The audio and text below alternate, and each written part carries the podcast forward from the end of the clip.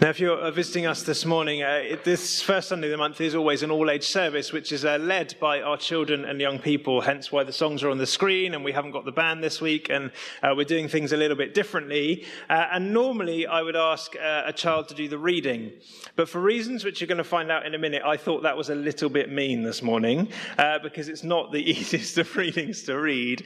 So I'm going to read from Luke chapter 3, beginning at verse 1.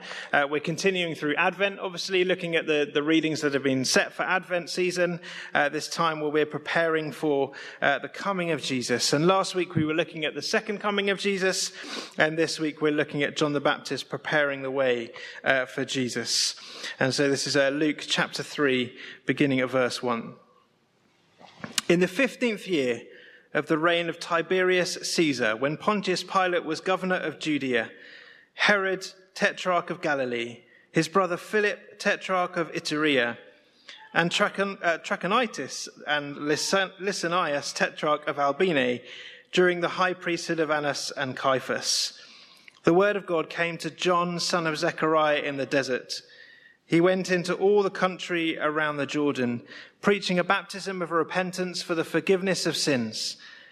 As is written in the book of the words of Isaiah the prophet, a voice of one calling in the desert, prepare the way for the Lord. Make straight paths for him. Every valley shall be filled in, and every mountain and hill made low. The crooked road shall become straight, the rough way smooth, and all mankind will see God's salvation. This is the word of the Lord. Thanks be to God. I want to encourage you all just to close your eyes for a minute. And just to put yourselves in the shoes of John the Baptist. Now, you know already that your life is going to be pretty special because it's been promised over you before you were born.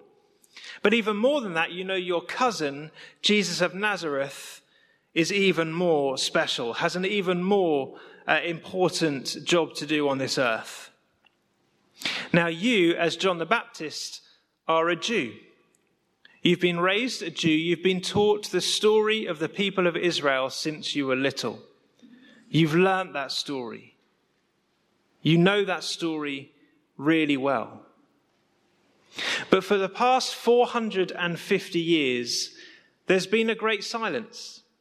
All these prophets who used to raise up and speak about God are nowhere to be seen, and it seems like God has fallen silent. There are generations of people before you who've never heard the voice of God for themselves, only through the stories that are passed down from generation to generation. And then a day comes where it's said of you that the voice of the Lord came to you. That's a phrase that's only reserved for prophets. The voice of the Lord has come to you, John the Baptist. You are chosen by him to prepare the way for the Messiah, the promised one, Jesus, the Son of God. You're out in the wilderness, and the words of Isaiah fill your mind. A voice of one calling in the desert, prepare the way for the Lord, make straight paths for him. And you realize that as you're in your wilderness time, as you're walking through the wilderness, wondering what God is going to do, you realize that hundreds of years before you were even born, prophet the Isaiah knew you'd be there. And as you hear the voice of God, calling you to prepare the way for Jesus, you're filled with awe and wonder and trembling. And you know the message you've been called to bring. You know the challenge and the joy of that message. And as you respond, you move into all the country around the Jordan, preaching a baptism of repentance for the forgiveness of sins.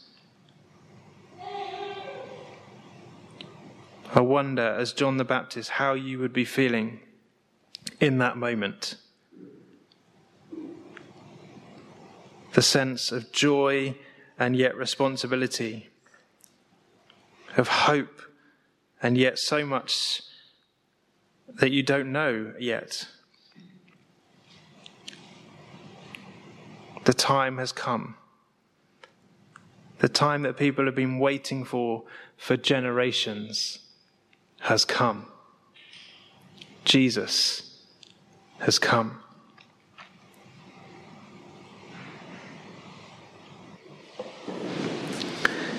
So the message for you as John the Baptist is a voice of one calling in the desert, prepare the way of the Lord, make straight paths for him, every valley shall be filled, every mountain and hill made low, the crooked roads shall become straight, the rough way smooth, and all mankind will see God's salvation. These are the words of Isaiah the prophet from hundreds of years before, and they are full of really powerful and really wonderful imagery. The whole concept of the valleys being filled in is a poetic way of saying the Messiah is coming. He is coming to make all things right. And that every mountain and hill made low is coming to say that the proud are going to be made humble, the lowly are going to be lifted up. There's going to be this level playing field from which all come.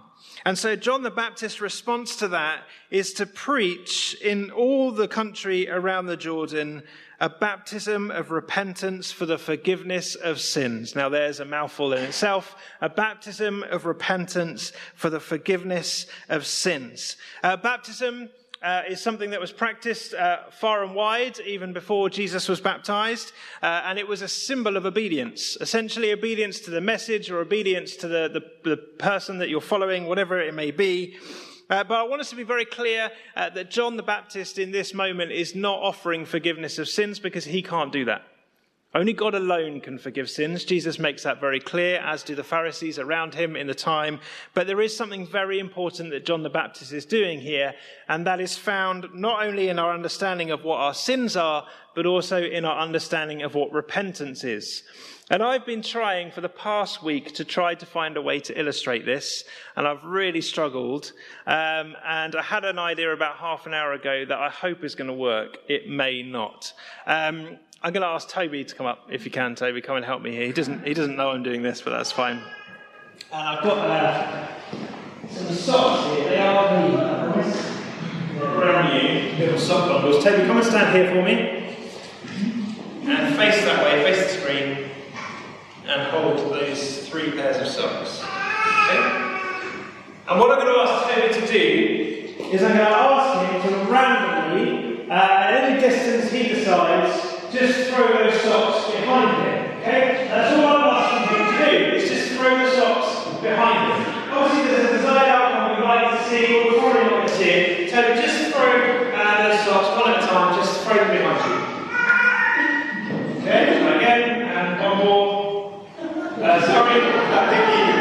That's fine. Now what you'll find is that Toby, the idea was to try and get him in the bucket. But you didn't know that. You see that? What? Wait, what? I didn't even know there was a bucket. I didn't even know I was aiming for the bucket. Now, when you see the word sin in the Bible, it's always worth seeing what is actually meant by that word. And the closest translation that people have come up with is missing the mark. Our sin is described as missing the mark, missing the way that God wanted us to live, the way we're intended to live. And the reason that so many people go through life missing the mark is because they're looking in the wrong direction. And actually, often when you don't follow Jesus, you don't believe in Jesus, you may be sinning without even realizing that what you're doing is a sin, but at the same time, you may also be rather enjoying it and not really care about the consequences of it. But then John the Baptist comes preaching this message of forgiveness of sins, which is actually speaking about a forgiveness that's coming, something that's coming. And rather interestingly, when Paul picks up on this later in the book of Acts, he says that John preached the message of remission of sins, which is different to forgiveness of sins. Very different, actually, because remission is basically sort of about sort of the consequences of sin, whereas forgiveness is about the person who has sinned. Forgiveness for the person. And the people of Israel knew they were sinful. They knew they were sinful. In fact, the people of Israel believed that the reason that the Romans were in charge was because of their sin. That's why they were working so hard to have so many rules, so many regulations, so many things for people to follow, so that they didn't live in sin, so that maybe this day would end. And John enters into that dialogue with a message of repentance for the forgiveness or the remission or both of sins. And repentance, very simply, means changing direction. To repent is to turn from our own selfish ways, where we miss the mark, possibly without even realizing that we're missing the mark, and realize there's another way. And that other way is found in Jesus. And when we can see what we're aiming for, things are different. I'm not going to guarantee Toby's going to get all of these in, but he at least has a chance now. Because here's the thing, we'll try and we may fail. And we'll keep trying, there's more if you want to keep trying, Toby. It's not that when we turn and we repent, sin doesn't happen. Hey! Hey! But what it means is that rather than being sinners who are occasionally saintly, we are saints who occasionally sin. Sin is still in our lives, but its appeal begins to lose its appeal in our lives as we have that sense of actually there's another way. And the other way is in the person of Jesus Christ, turning to him, choosing life with him, choosing to walk with him. Jesus is far, as we've been saying for the past few weeks, Jesus is far more than just a get into heaven for free card. He is about life in all its fullness today. And part of that life is found in the forgiveness we receive from him and knowing that there's life with him, that we can walk with him every single day of our lives. Life begins today when we choose to turn and follow him. And this message of repentance, this message of turning, is of huge significance to the people of Israel, who have put so many rules and regulations in place in order that sin no longer has an effect.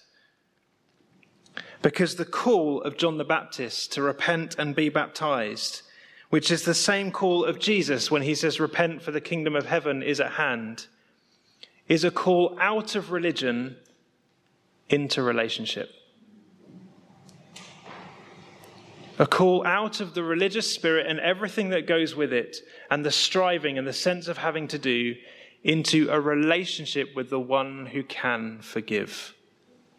Not John, the one who follows him.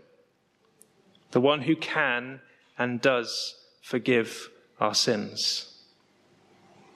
And when we choose to turn and face him, we enter into that life. We enter into that promise. And we realize that whilst, yes, we still sin, there is no condemnation for those who are in Christ Jesus. The effects of that sin no longer lead to death for us, because he came, he died, and he rose. So we can have life. So the call to repent is to turn and to face. Turn from our ways of missing the mark and turn and face Jesus. And it's not about having our lives sorted and then coming to him. We come to him and then together we work to get our lives sorted. Because he has better for us. He has more for us than we can possibly imagine. And life with him is far greater than any life without him.